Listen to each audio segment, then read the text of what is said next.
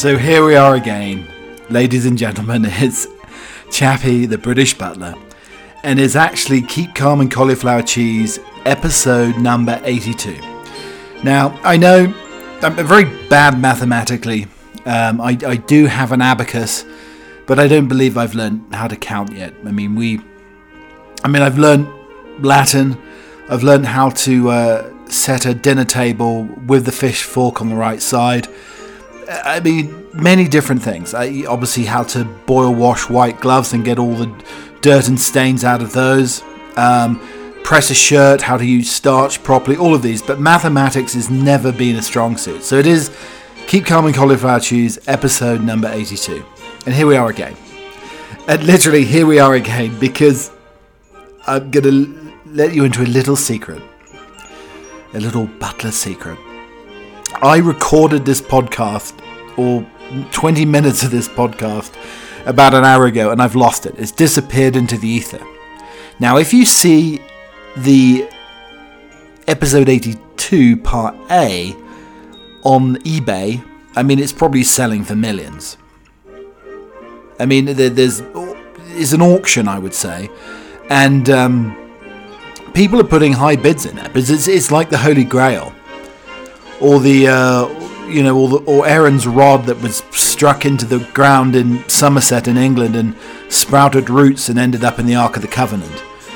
The original episode 82 part A is like the lost Ark of the Covenant, or maybe the Colossus of Rhodes' hand that he held his flaming orb in the air across the uh, across the harbour in uh, Rhodes in the Greek islands. I mean, it's entirely possible that uh, that the episode it could be in uh, the Colossus's uh, glowing orb. And if you find it, let me know because I'm in, I'm intrigued to listen to it again, but to see if the, if the episode 82A is actually better than this episode 82B. Because believe it or not, the podcast is not scripted. I think, oh God, you're pulling my leg, Chappie. Yes, it, it really it, it is not scripted. I promise you. I mean, how can you script this nonsensical ramblings of a of a of a caffeinated butler? And I'm I'm even more caffeinated now, and I actually had to stop and have muesli. So I have pieces of muesli stuck stuck in my te- teeth. So muesli is like a, a mixture of flakes, oats, cornflakes, raisins, I mean, it's sort of old people's food. My dear dad loves it, so uh, yeah, I am turning into my dad. I'm even pressing down the backs of my slippers these days. So this, this edition is already completely different to the first edition. It is the 1st of May, Petticoat Day. I do have a uh, wafer thin petticoat under under my shorts at the moment. So the, the, the petticoat is under the shorts. It's protruding down the bottom. It's it's silkish, so it feels good on the skin. Uh, but you do have to sort of, on petticoat day, you do have to flash the petticoat. So I'm going to go to the window now. I'm going to open the blinds up. And there we go, I flash my petticoat. And some old woman across the way has just had a heart attack. So uh, I hope your maypoles are m- almost erect. May- maybe they're not fully erect. Maybe, maybe in the afternoon you, you have trouble getting your maypole up. Uh, I hope that mine is up and I am uh, I am dancing, frolicking around the maypole as we speak, like uh, like one of Ophelia's, uh, or pro- no, probably Oberon or Titania's fairies in uh, Midsummer Night's Dream. That's how I'm frolicking at the moment. Do you know a bank while wild thyme blows, or where oxlips and nodding violets grow? Quite over canopied with luscious woodbine, with sweet musk roses, and with eglantine. So that's all the only couplet that I remember of Shakespeare. Um, so I do know I do know some rhyming couplets, and I think I know the Highwayman by Alfred Lord Tennyson. But they're the only ones I can uh, can recite and repeat here. So here we are again, uh, Saturday afternoon. It's getting later now than it was earlier. I hope to finish the podcast a little bit earlier. Uh, but uh, some of the things that we may or may, not be talking about. And this is a, a running sort of ad lib script. And uh, as I said uh, before, sometimes we throw out some of the features as we're going along here. but they will end up in one of the podcasts in the near future.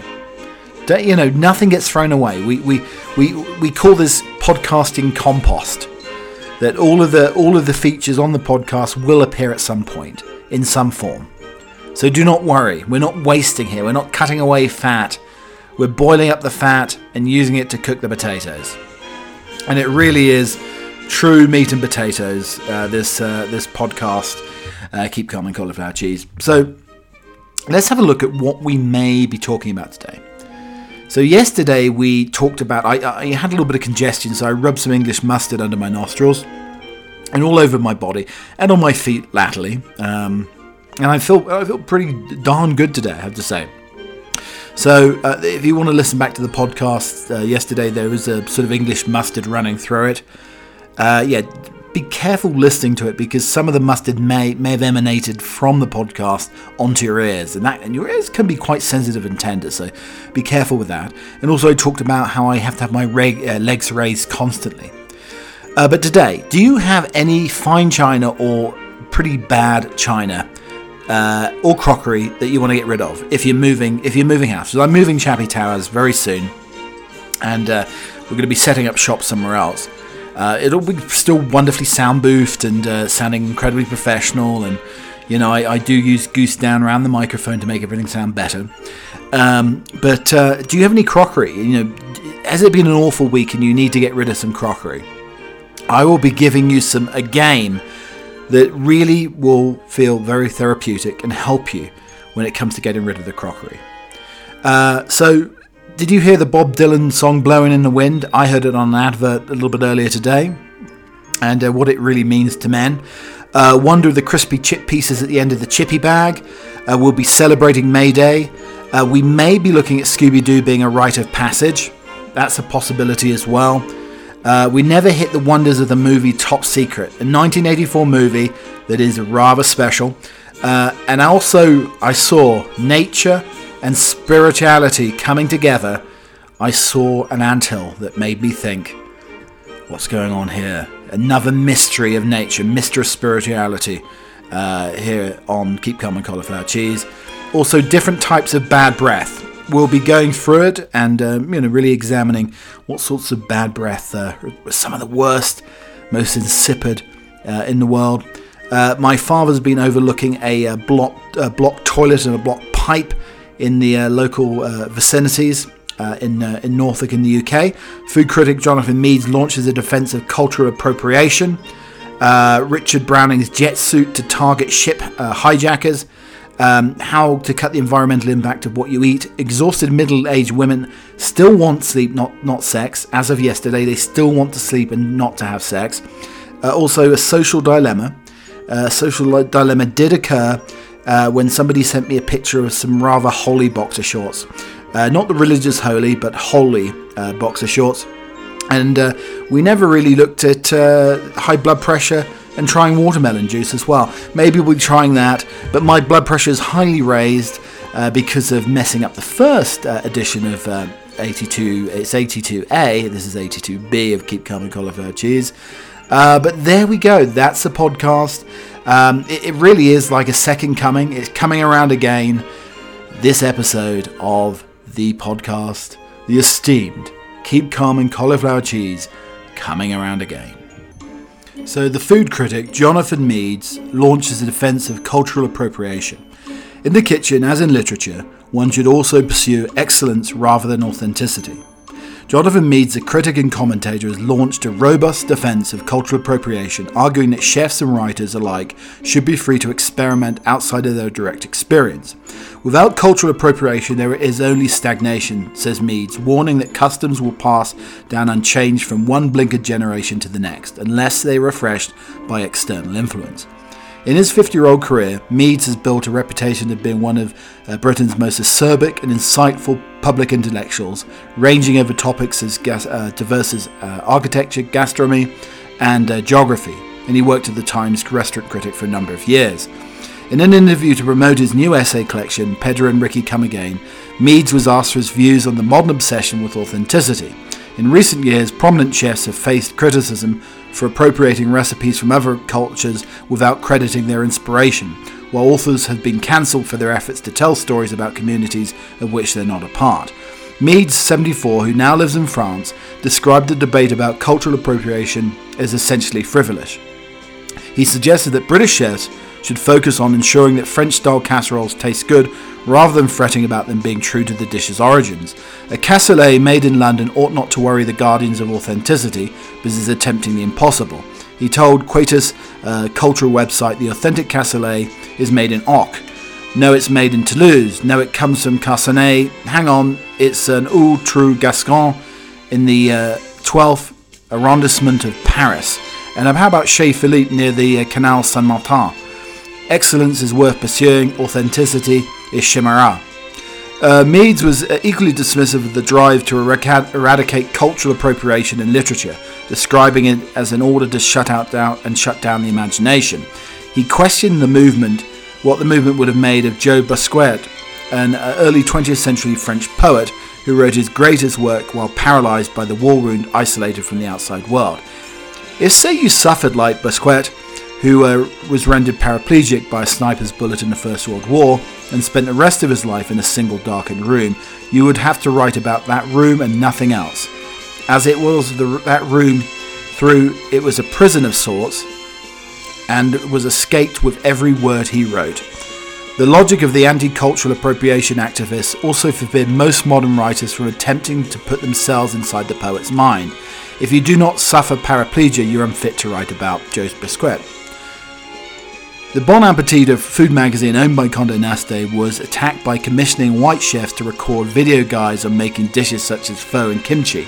An audit commissioned by the BBC Good Food and Olive, two of Britain's leading uh, food magazines, led to recipes with broad stroke language such as Asian salad being amended. And Nigella Lawson upset Italians in 2017 after she suggested adding cream to a carbonara when raw eggs were normally used. One fan said on social media, Nigella, you're a wonderful woman, but your recipes are the death of Italian recipes, literally. Another wrote, heavenly tasting, but it's not carbonara. It seems like they're all trying to make plans for Nigella now. So I saw a lovely uh, article, a recipe, uh, risotto with asparagus and watercress. But where the bugger can I find watercress in America? That's the key. Uh, and the question is, is upland cress the same as watercress? Upland cress isn't actually watercress, but looks uh, like watercress, usually sold with the roots still attached. Upland cress has the same flavour and nutrient density as watercress, but the stems are thinner. Um, so the different types of watercress, uh, you've got a garden cress, spicier flavour like a horseradish, upland cress, thinner stems and more delicate flavour. Additionally, what's the point of cress? Garden cress can be added to soups, sandwiches, salads for its tangy flavour, also eaten as sprouts, uh, and fresh as uh, dried seed pods can be used as a peppery seasoning. Um, and what does it taste like? Uh, it's similar to like mustard plants uh, or wasabi. Uh, once cooked, the pepperness of watercress diminishes, leaving a distinctive vegetable flavour and a delicious addition to soups and stews and stir fries. And what is it called in America? Oh, watercress can also be called cress, and it's part of the mustard family. But I still haven't found any cress anywhere either.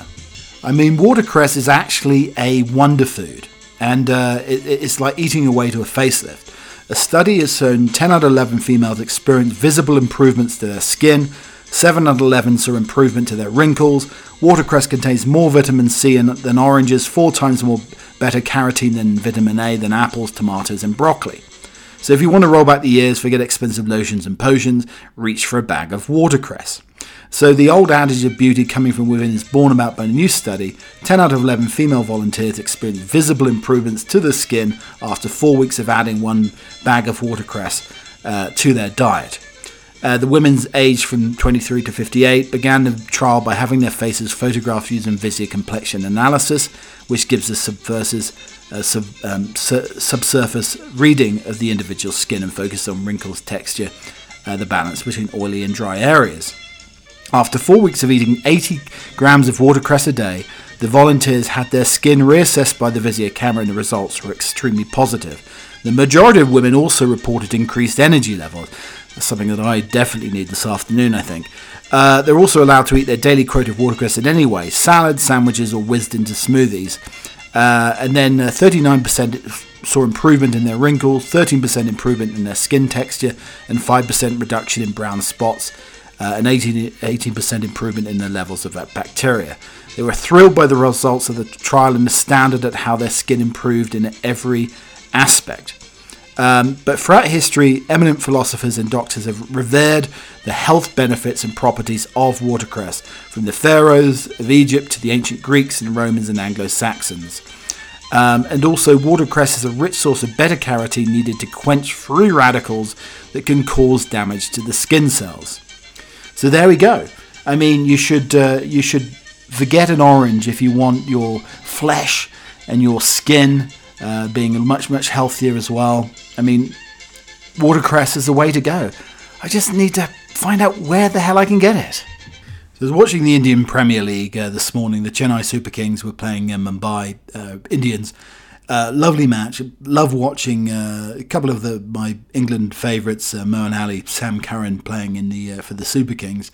Uh, Moeen's such an elegant, destructive player, and he played very, very well this morning. Uh, and I'm only recently got into 2020 cricket. I do prefer it in its sort of purest form, like Test match cricket. But uh, very, very enjoyable and a very exciting competition. And uh, I'm sure it's giving a lot of hope to uh, all the people being ravaged by uh, COVID in India at the moment. Absolutely awful. But during the commercial break, I did see and hear an advert, and it was uh, an advert which had the Bob Dylan song "Blowing in the Wind" lyrics.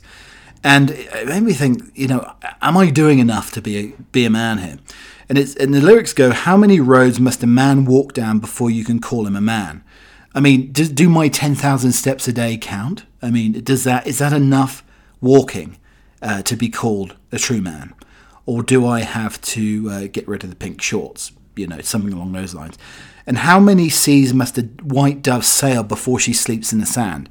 Now, I have uh, you know tried sleeping in the sand before and got a rather sandy bottom. You know, sand crack in the bottom, sandy cracks are not fun, but doves can just shake that off from their feathers. So, um, and uh, how many times, and very this is very poignant, must the cannonballs fly before they're forever banned? I mean, obviously, as uh, poignant and as relevant as, as ever. But I do feel that I'm not doing enough. You know, maybe I have to raise things to 20,000 steps to be a true man. You know, but I, even if I get a blister, I have to like suffer through, as Bob Dylan wrote in his song, Blowing in the Wind. Okay, there, people. So, have you had a tough week? Have you had some struggles? Do you want to get out some angst? Do you need to maybe go and see a therapist but don't want to, but want to release your tension in other ways? Well, I found the perfect way. If you're moving house, and moving house is, is very is a very crazy and, and very tiring and stressful thing to do. But you know, I found over the course of the last week or two some crockery, some china, some fine china, and some pretty bad china uh, that I've that I found. That I think, what, why have I even got this here? So why have I even got this? So I found a way of releasing the tension, basically. So I took two of my least favourites. Uh, one was a bowl, which was a commemorative bowl, and uh, one also was uh, a, uh, it was a, a, cup of sorts that had something embossed on it. So I took both of these, and I took one of uh, Maggie's Nord Gnarly knuckle bones. You know, everybody should have a knuckle bone. I'm not like some sort of cannibal and collecting these bones, but you know, I've got a corgi that choose uh, choose forever. Um, and uh, the knuckle bones seem to go down a treat. I mean, a prehistoric rhinoceros probably uh, uh, would, would chew on a knuckle bone less than Maggie, or even a Tyrannosaurus Rex or a raptor would uh, would would need less knuckle bones than than this uh, than this little rather feisty corgi. So anyway, I took the knuckle bone and I took the crockery that I absolutely hated and uh, and I uh, I decided I would uh, try to get rid of it. So anyway, uh, for those of you listening on the audio version, uh, we're going to go straight into the clip that I recorded earlier in a rather rather hot garage. I didn't want to disturb the neighbours, and they didn't want to see me throwing around some sort of primeval bone in like some sort of aggressive croquet game. Yeah, I d- didn't want them to see that. So I went into the garage, and I'll tell you what ensued after this. You just call it breaking down. Welcome, ladies and mantelpieces, to the inaugural competition of bad crockery bone bowls. It's Chappie, your dear host here, and um, the mercury is hitting 85, nearly 90 actually, in this uh, in this garage garage, um, and we're going to play the inaugural competition. Uh, so th- this is what you do. Basically, if you have any old crockery that's rather distasteful or you don't like very much, um, and you want to get rid of it before you have to move, then you take one pretty large beef knuckle bone that the dog's chewed on, and you put your crockery, bowls, china, fine china, bone china, whatever you want, and you put it at the other end of the garage or in the garden. I mean, it could be like petanque, French bowls, or uh, as I said, I don't want to wake up the neighbours, so I'm uh, I'm going to start this inaugural competition. So I first of all I have a, a, a mug embossed with Valentine's Day. Now, this isn't because of my distaste of love or romance or anything else, but just want to get rid of this. So, in my right hand, I hold this rather chewed and gnawed, gnarled bone that uh, Maggie the corgi's been chewing on, and I'm going to toss it over to the bowl, and we're going to see if we can break it, and then obviously, as we do these days in Greenland, recycle. So here we go. I'm tossing the bone, a nice loopy one. All right, that's a complete miss. That uh, that hit the old bed rails that uh, that I keep in the doghouse at the back if I have to sleep in the garage. So here we go again back to the starting point. This could be an Olympic game. So I, I have the piece of bone in my right hand. Oh, it hit the bowl. It went into the bowl. So that's probably worth uh, a double 20 or something if we're going with darts. All right, well, I'm tossing it up like petanque, so I'm now going to try to uh, just throw it. Oh, there we go. It's completely disintegrated. And the rather distasteful uh, China Valentine's Day Cup is no more. A little bit like uh, petanque or uh, French balls or uh, you know crown green bowls, I suppose as well. So uh, that was the first part of uh, bad crockery bone bowls, as I like to call it. So we went back into the incredibly hot, overheated garage uh, for the second part of bad crockery bone bowls. So here we go, back to Chappie. And we have the second round of bad crockery bone bowls. Uh, here in uh, Chappie the Butler's uh, Chappie Towers, the little extension, the doghouse extension, where I often sleep if I've uh, been a very naughty boy. So anyway, we have a. Um, it, this is actually a memorial bowl uh, from uh, Donald Trump and Ivanka Trump's wedding. Uh, has Trump when he had a little bit more hair, Ivanka, or sorry, uh, Ivana looking like, it could be Ivanka, I suppose. Ivana looking like Ivanka. This is many, many moons ago before they, uh, before they wrestled over the d- divorce proceedings. Here we go. So we have the bone again in the right hand. I can only throw with the right. The left, uh, I'm a little bit cack handed and not used to using both hands. So here we go. We have the bone in the hand. Uh, it's already disintegrated the, uh, the uh, cup that was embossed with Valentine's Day and we're going to try to break the uh, Ivana and Donald Trump Memoriam uh, Memoriam Bowl. And there we go, ladies and mantelpieces. The Donald Trump Bowl, in one fell shot, one fell swoop, is disintegrated and no more. And that is the end of bad crockery, broken balls. It is May Day, so I hope you're dancing around your maypole, frolicking around the maypole rather frivolously, and uh, Many folklore customs have their roots planted firmly back in the Dark Ages, when the ancient Celts have divided their year into four major festivals. Beltane, or the Fire of Bel, had particular significance to the Celts as it represented the first day of summer and was celebrated with bonfires to welcome the new season. Still celebrated today, we perhaps know Beltane better as May the 1st or May Day. Down through the centuries, May Day has been associated with fun, revelry, and perhaps most importantly of all, fertility. The day would be marked with village folk cavorting round the maypole, the selection of the May Queen, and the dancing of the figure of the Jack in the Green at the head of the procession. Jack is thought to be a relic from those enlightened days when our ancient ancestors worshipped trees. These pagan roots uh, did little to endear those May Day festivities with either the established church or state. In the 16th century, riots followed when May Day celebrations were banned. 14 rioters were hanged, and Henry VIII is said to have pardoned a further 400 who had been sentenced to death. The May Day festivities all but vanished following the Civil War when Oliver Cromwell's army and his Puritans took control of the country in 1645, describing maypole dancing as heathenish vanity generally abused to superstition and wickedness. Oh, Oliver's army. You'll be pleased to hear that with May Day, dancing did not return to the village greens uh, until the restoration of Charles II, the Merry Monarch, helped ensure the support of his subjects with the erection of a massive 40 metre, wait for it, maypole in London Strand, that's one large maypole, baby. This pole signalled the uh, return of fun times and remained standing for 50 years. Maypoles can still be seen in the village greens of Welford upon Avon and Dunchurch, Warwickshire, both of which stand all year round. Barwick in uh, Yorkshire claims the largest maypole in England. That's the Dirk Diggler of maypoles, uh, standing 30 metres in height. May Day is still celebrated in many villages with the crowning of the May Queen. The gentlemen of the village may also be found celebrating with the Jack of the Green, otherwise found in signs of pubs across the country called the Green Man.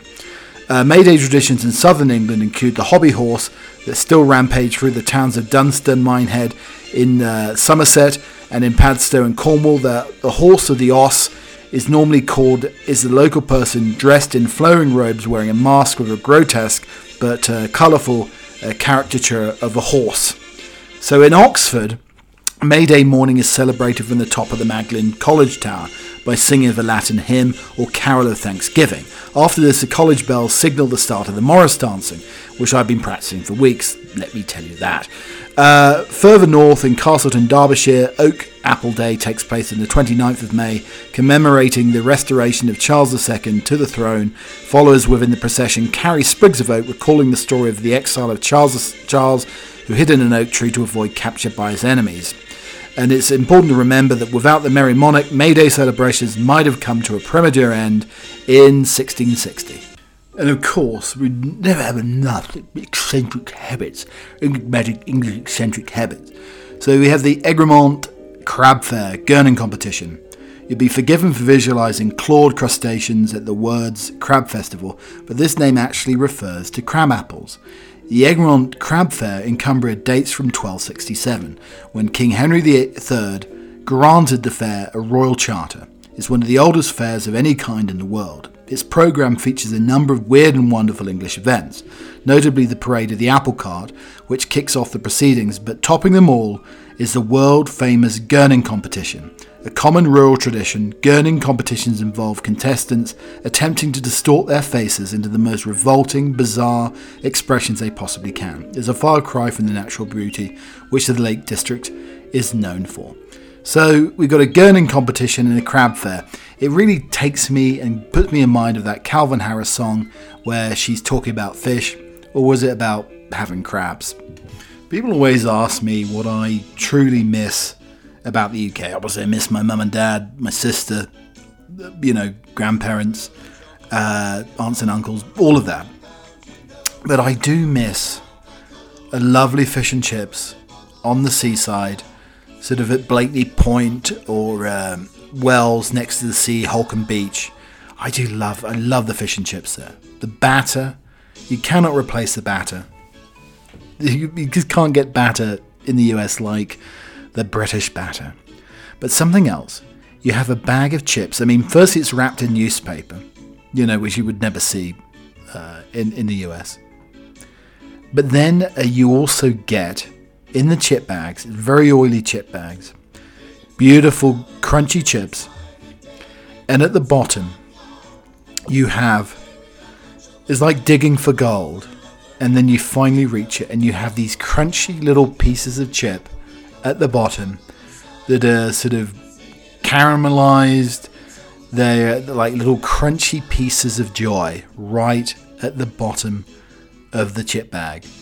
And I truly miss that and you can't replicate it. I mean, I had a few little little pieces of potato this morning when I made myself a breakfast burrito. I was thinking, you know what? This isn't that far. It's not a million miles away from um, from uh, you know the chip bag, but uh, it's still probably a thousand miles. I would say the chips at the bottom of the chippy bag had me reminiscing, and it made me think of the perfect song to soundtrack the uh, the trip that you have when you're looking for the fish and chips and the lovely piece of cod or plaice or haddock, whatever you like. And it's a day trip to Bangor with the best band title in the world, Fiddler's Dram. And some of the lyrics go like this. Didn't we have a lovely time the day we went to Bangor? A beautiful day we had lunch all the way and all under a pound, you know. But on the way back, I cuddled with Jack and we opened a bottle of cider, singing a few of our favourite songs as the wheels went around. Did you recall the thrill of it all as we walked around the sea ground? And then the sand we heard the brass band that called the diddly bump terrara. Elsie and me had a cup of tea and then we took the paddler boat out, splashing around as we sat on the bay and the wheels went around. Are we all yet sick of the whole Zoom call? I mean, it's getting rather annoying the uh, Zoom socials, the uh, Zoom happy hours. I mean, I even had the other day, believe it or not, um, I had a virtual escape room where some poor chap was in a haunted house uh, with locked in a room with a bunch of clues, and we had to get him out. Basically, I mean, how ridiculous he got? You know, where he's pointing his camera around.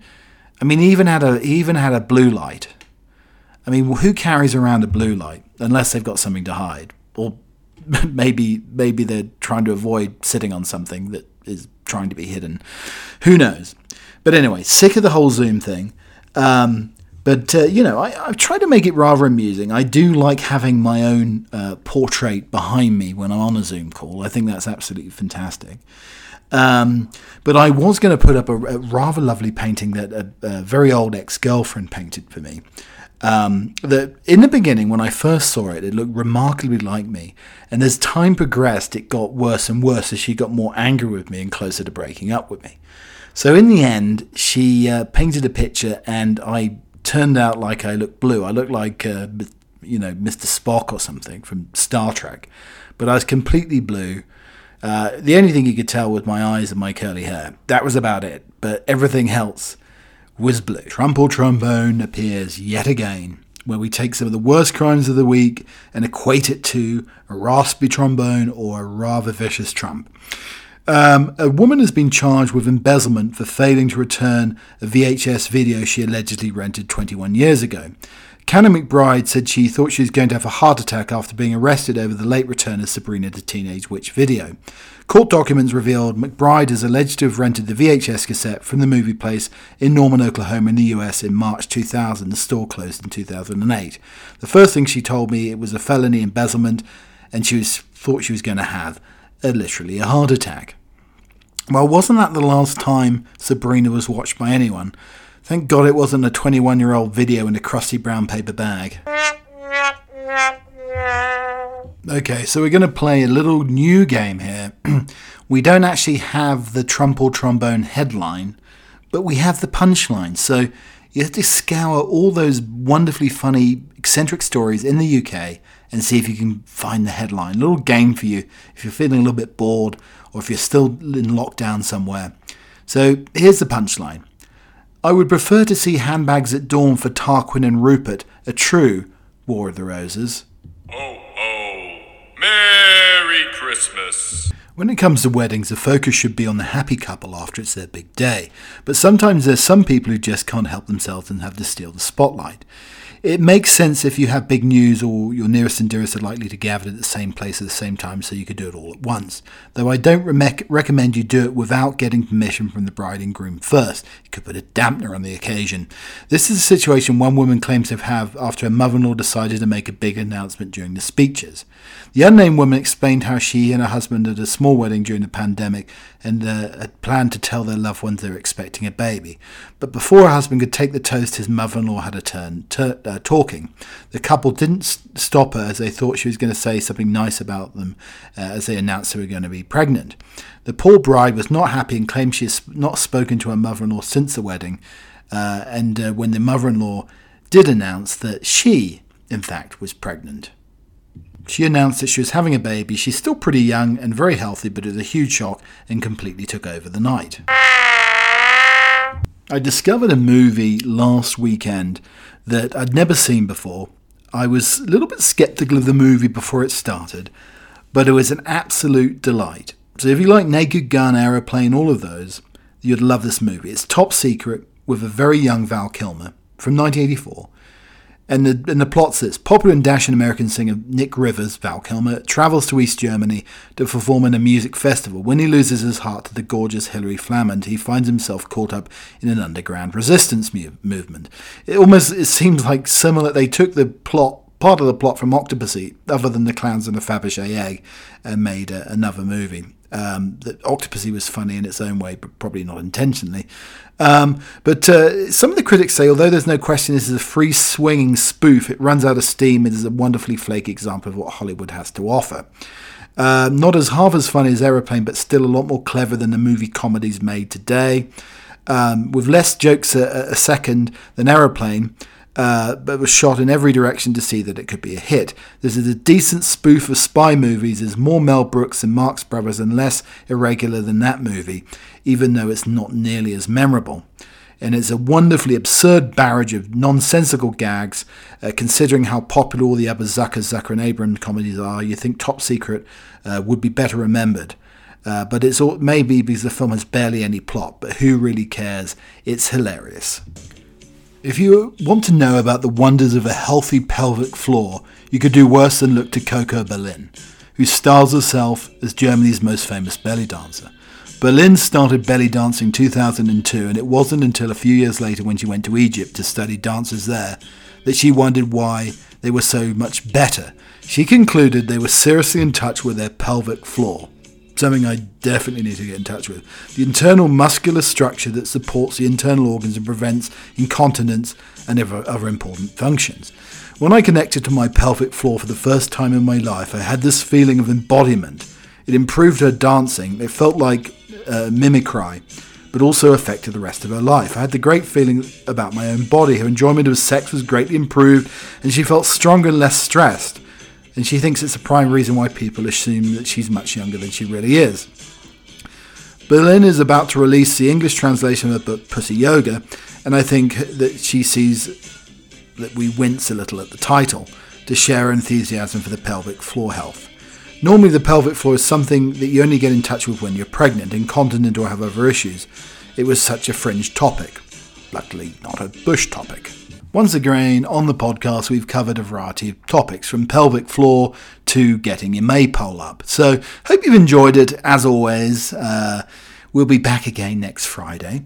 Uh, you can listen to the Musical Emporium Butler edition uh, on Spotify, or you can listen to the audio version on every other platform. And there's also an audio version on Spotify too. So, if you want to just listen to my ramblings constantly, if it's like an earworm to you, then uh, then you can just listen to the audio version.